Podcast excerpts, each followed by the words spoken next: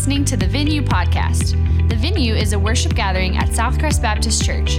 We hope that this podcast helps you find your greatest pleasure and purpose in Jesus. If you've got your Bible, turn to James. As you know, we're still walking through the book of James, and we're going to be again in chapter one this morning. Still got a little ways to go before we hit chapter two, but James chapter one, and we're going to start in verse 16 when we start reading here in just a moment. James chapter 1, verse 16. Uh, some of y'all may know the name A.W. Tozer, incredibly godly man, uh, wrote a lot about the Christian life. And he said that the most important thing about you is what comes to mind when you think about God. I'm gonna say it again. He says the most important thing about you, so maybe, maybe the thing that like defines your life the most and has the most impact on your daily life is what comes to mind when you think about God?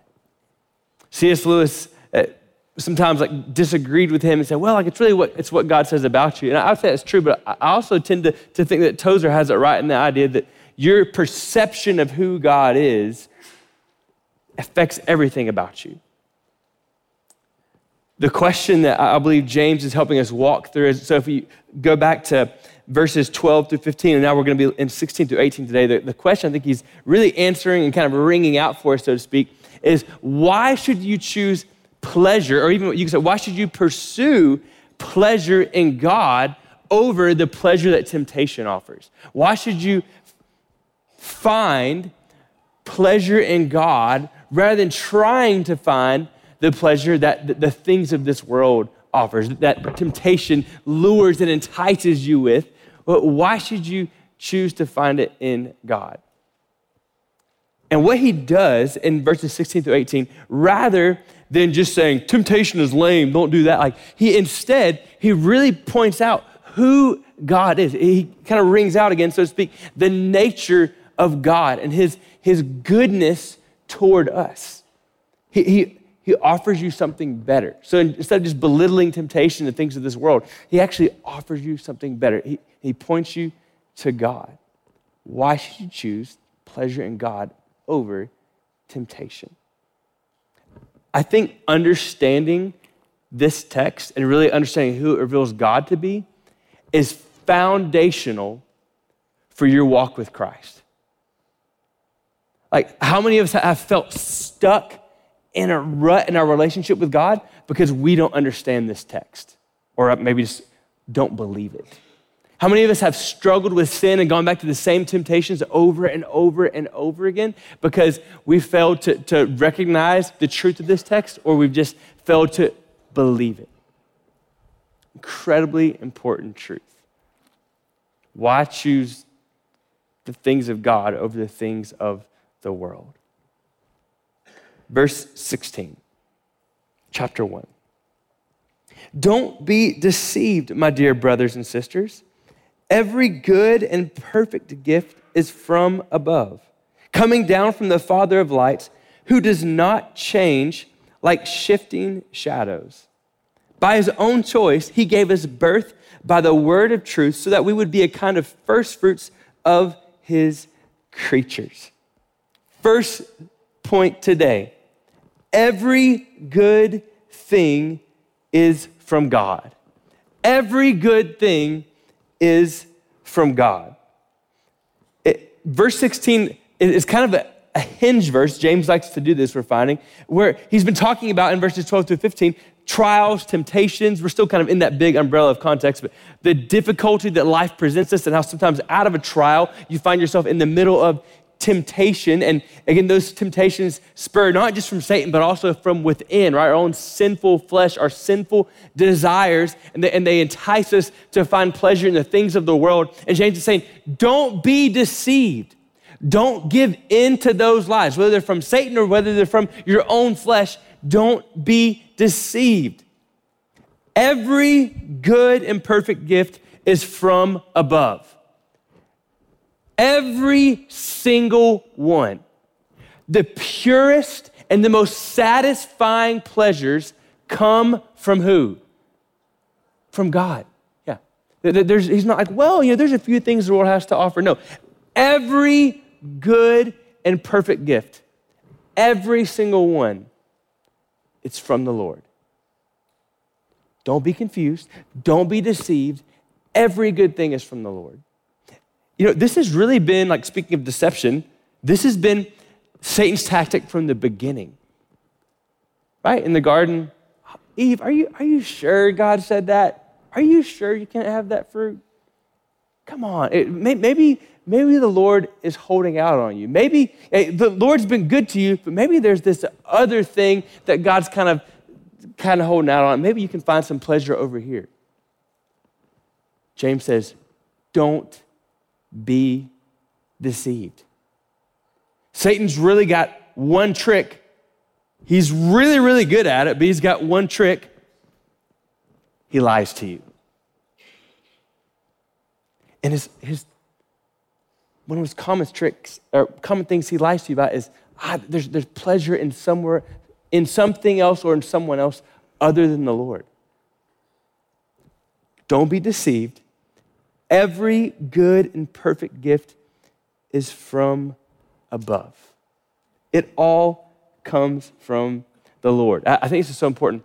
Notice, James is not telling you how to behave, he's telling you how to delight. Don't be confused, don't be deceived. You want pleasure, you want treasure, it's from the Lord. So his aim here is not, you better get your act together. No, his aim is, I, am showing you where the treasure chest is. Like, if you're prone to think that Christianity is a bunch of rules and, and just religious, like, don't do that, do this, James is here. I think there's almost like a metaphor here of James saying, like, here's where the treasure chest is. You want all the good things in life, the best things that life has to offer that actually come from the Lord. You find them in Him. Every good thing is from the Lord. So you, you go to him, you, you seek after him, you sit at the feet of the Lord, knowing that pleasure, goodness, joy comes from him.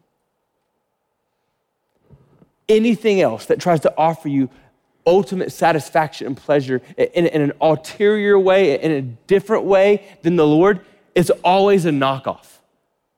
It's never the real deal. There's always a catch, so to speak. Every good thing comes from the Lord. I remember my home church growing up.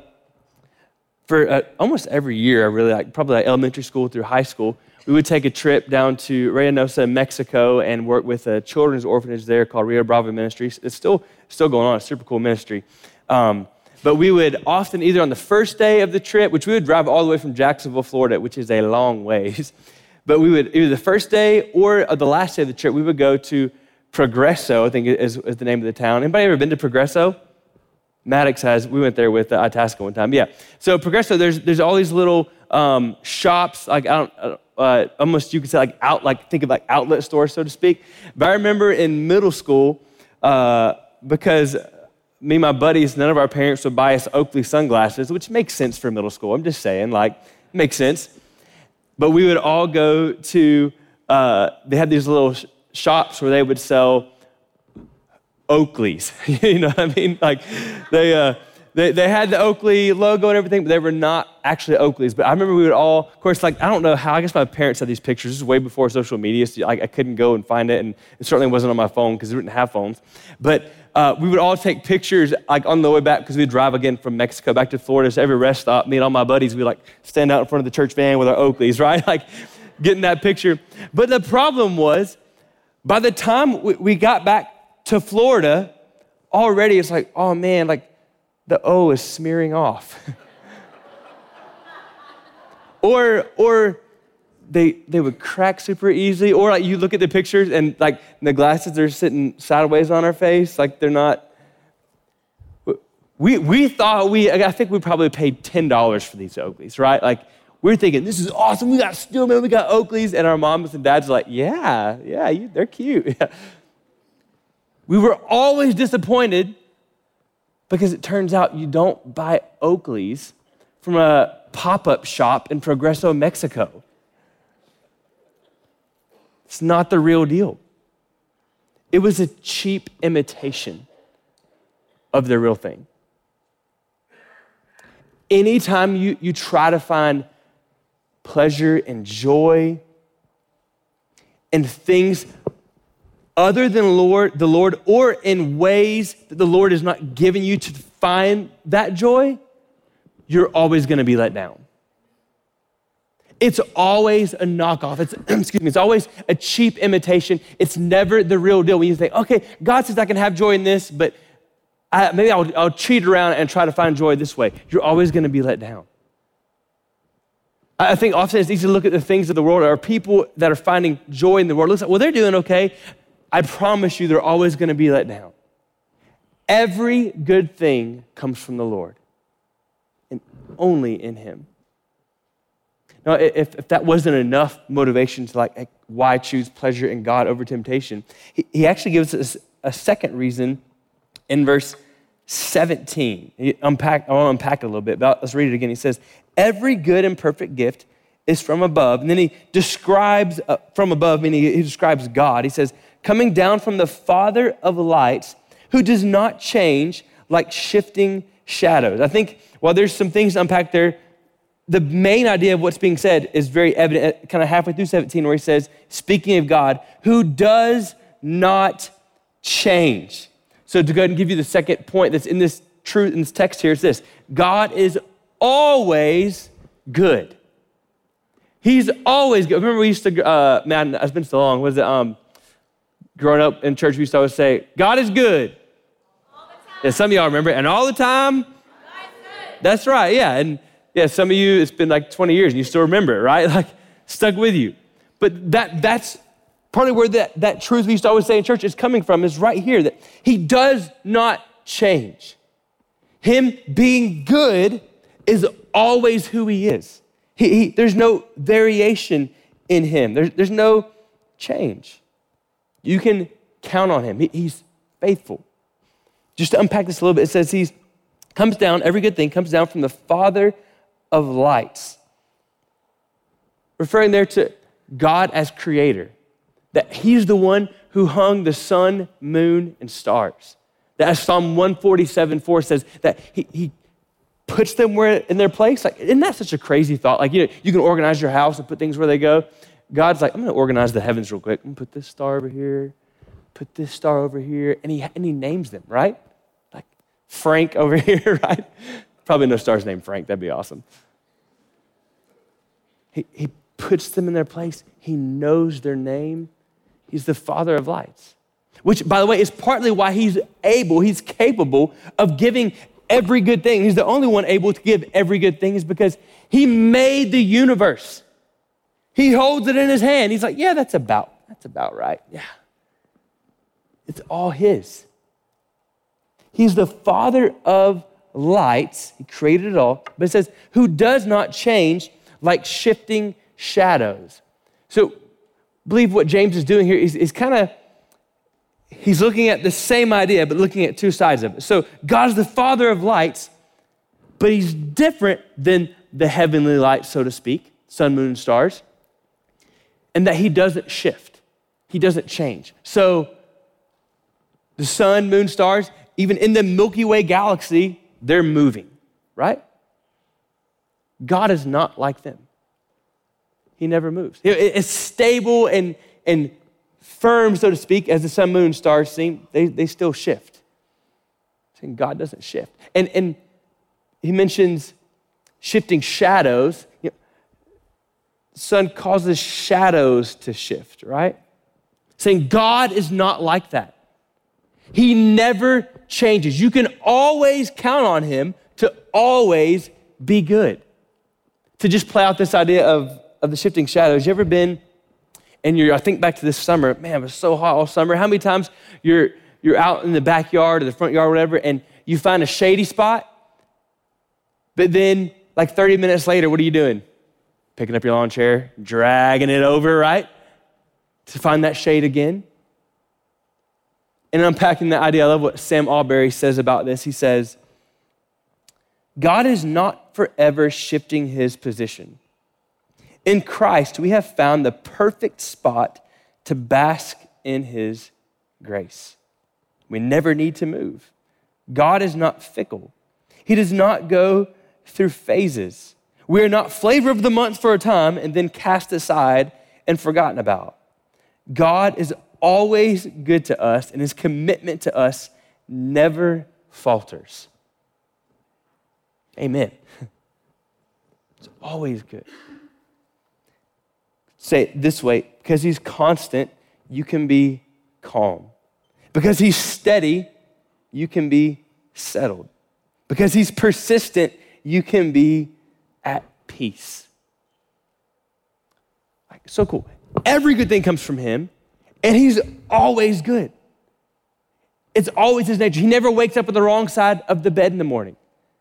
Regardless of which side you wake up on in the morning, he never changes who he is. I love this picture. I think so often in, in the Christian life, we kind of feel like we're a little bit on, on shaky ground, maybe with the Lord, or man, did I displease him? And the reality is, if you're in Christ, you know he's always good towards you. Yes, there, there's discipline, there, there's correction in your walk with him, but he's always good to you. You, you may object and say, Well, I don't always feel like he's good to me. I would tell you, absolutely, there are so many moments in life where it's going to be hard to see the goodness that God is doing. I think that's actually why he uses kind of the, the example, so to speak, that he gives in verse 18. Let's read that. It says, By his own choice, he gave us birth by the word of truth so that we would be a kind of first fruits of his creatures. Let's unpack this a little bit before I'll give you a third and final point for today from the text. By his own choice. So, whatever it is that, that James is about to unpack, he's saying it was God's choice. No one made him do it, he didn't have to do it, he wanted to do it. We didn't deserve it, whatever it is he's about to say. We didn't earn it. God chose to do it because, to tie on verses 16 and 17, because he's good, because it's who he is. By his own choice, he gave us birth. What's he referring to? He's referring to salvation. Ephesians, Paul says, again, people, James and Paul disagree. No. Paul says, we were dead in our trespasses, but we've been made alive through Christ. So that's what James is referring to. By his own choice, God has made us alive. He's given us, given us birth into the family of God. We have eternal life. How does that happen? It says, by or through the word of truth. What is the word of truth? Yes, the, God, the, the word of God, but he's more specifically referring to the gospel. So, by his own choice, because God wanted to, he saved us. He's, we've been born into the family of God. And how did that happen? Through the word of truth, through the gospel of Jesus Christ. That is, that we are, are dead in our trespasses, we are sinners on our way to hell, completely hopeless. But by his own choice, Jesus Christ, God the Son, came, put on flesh and blood, lived the perfect life, and died the death that we deserve on a cross, was beaten to a bloody pulp, and breathed his last, last on that cross for you and me. We were saved because of what Christ did for us. Now, to tie back what I said a second ago, if you object to the second point and say, man, like I, it doesn't seem like always good, God is always good. I can't think of a better example of where in the moment no one could have seen how good was coming from what God was doing. Jesus, who was supposed to be the savior of the world, is nailed to a cross. How is good? How is God always good? In the moment, everyone was blind to it. But the reality is, three days later, Jesus rose again, conquering death, hell, and the grave. And the disciples began to realize, as, they, as Jesus unpacked the, all of Scripture to them, that on that cross, God was paying the price for the sin of all humanity. God showed his goodness on the cross by his own choice. And he's not done. He says, so that we would be a kind of first fruits of his creatures. So, by his own choice, he saved us through the gospel. We're saved by grace through faith in him. And it's so that we could be a kind of first fruits of his creatures. Often we think of first fruits as, as giving your best, that, that off the top, giving that to Lord, the Lord. That's very much a biblical idea. Here, the idea is first fruits that the first produce of a season showing more is to come. So when, when a, a tree first begins to produce that fruit, it's the promise of more to come. But what he's saying is that yes, God saved us, and it's so good, it's so amazing, but that's just the beginning of his goodness to us. It's the third point of today. The cross was just the beginning of God's goodness to you. It's amazing. It's overwhelming. We can't wrap our minds around it, but it was just actually the beginning of his goodness. That yes, he saves you. He doesn't just save you and say, well, got that done, put you over here until you get to heaven. No, he continues to show his goodness, his faithfulness every day. And undoubtedly, in heaven, we will ultimately see his goodness forever and ever unending. The cross was just the beginning of God's goodness to us. So you can say this it's, it's the proof of God's goodness, but it also gives us the motivation to persevere, knowing the best is yet to come. He's good. I liken it to this that if you've ever driven up towards the Rockies and maybe you're, um, I guess people aren't using a map anymore. Kudos to you if you're actually using like a real life map. But you've got your GPS or your phone or whatever, if you're like me and you get lost easily. And you can look on your phone like as you as you get into the Rockies, like you're slowly getting into the foothills, you can look around you and say, man, this is so good. This is so amazing. But I can look on that map on my phone and kind of scroll to where I'm headed deeper into the Rockies and realize it's only gonna get better. The best is yet to come. Yes, there's gonna be hard roads ahead, there'll be some difficulty, but it is only gonna get better. I think that's the picture here is that we can look at the gospel, we can look at what Christ has done on the cross and go, man, this is good. This is amazing. But we look at the map, we look at the rest of the story and look ahead and know it's only going to get better.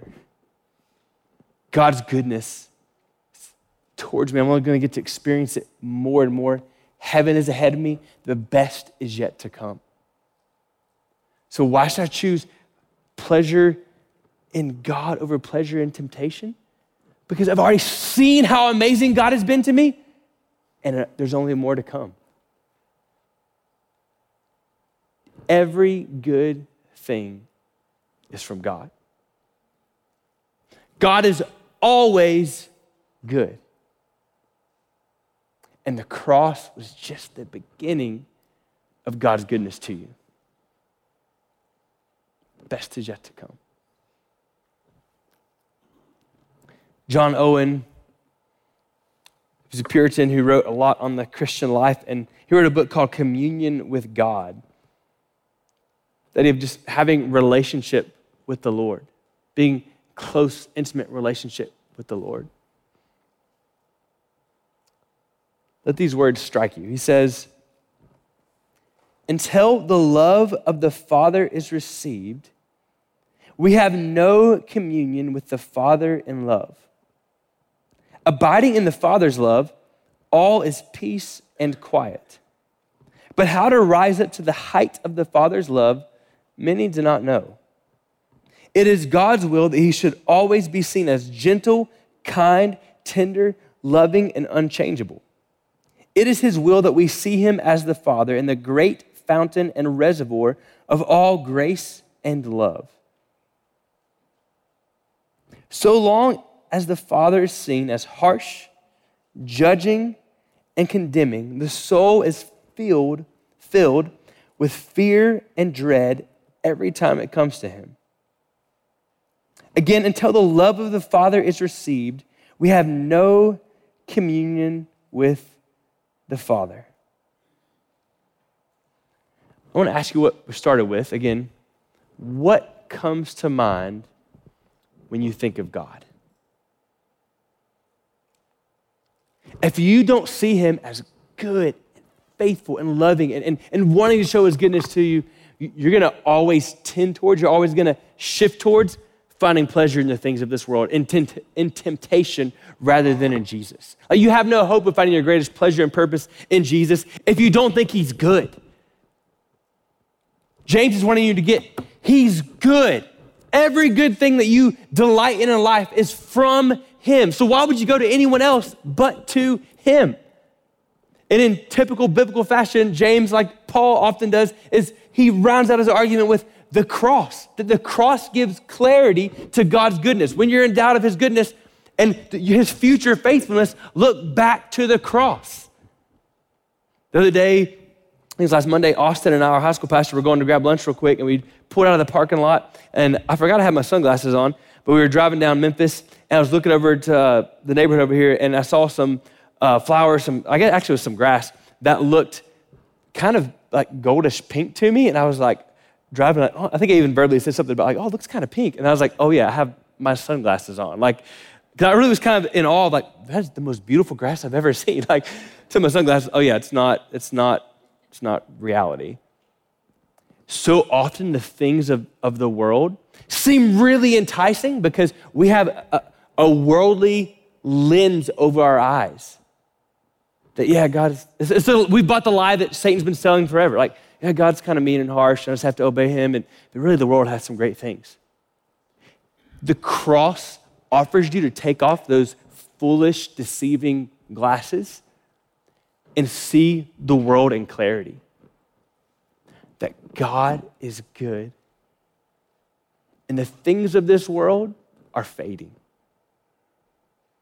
The things of this world offer you no lasting hope and joy.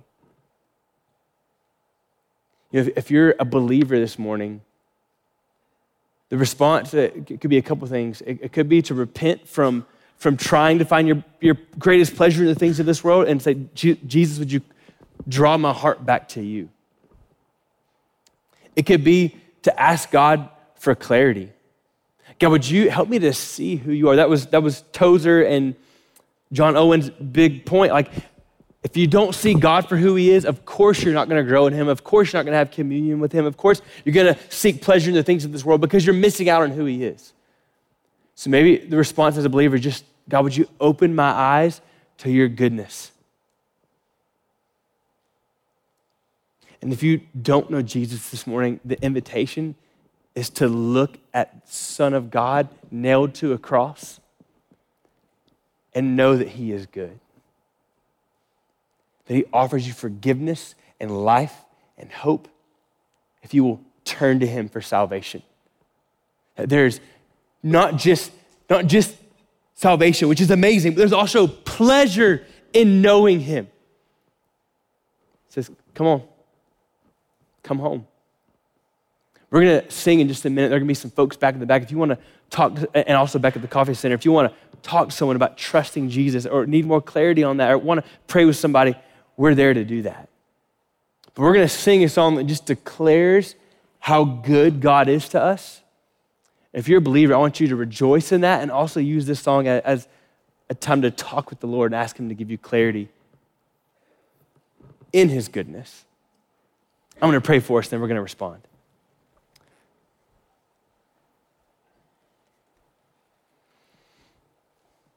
God, would you help whatever deceptive lenses we've put on or have been placed on us to fall off. God, that we would see and know and believe and trust that you are always good, that every good thing comes from you, and that the cross was just the beginning of your goodness and faithfulness toward us. Or for believers, would you help us to to repent, to, to come back to finding our greatest pleasure and purpose in you, Lord. Would you help us to see you, see you for who you are, God, as we sing, to just rejoice, to remember your goodness. Lord, would you draw those that, that don't know you to yourself this morning? Thank you for speaking to us. Thank you for your word. Thank you for loving us, being good to us. If you were encouraged by today's message, subscribe and rate us wherever you stream your podcasts. To learn more about the venue at Southcrest, visit us online at southcrest.org or on Facebook and Instagram by searching for Southcrest Baptist Church.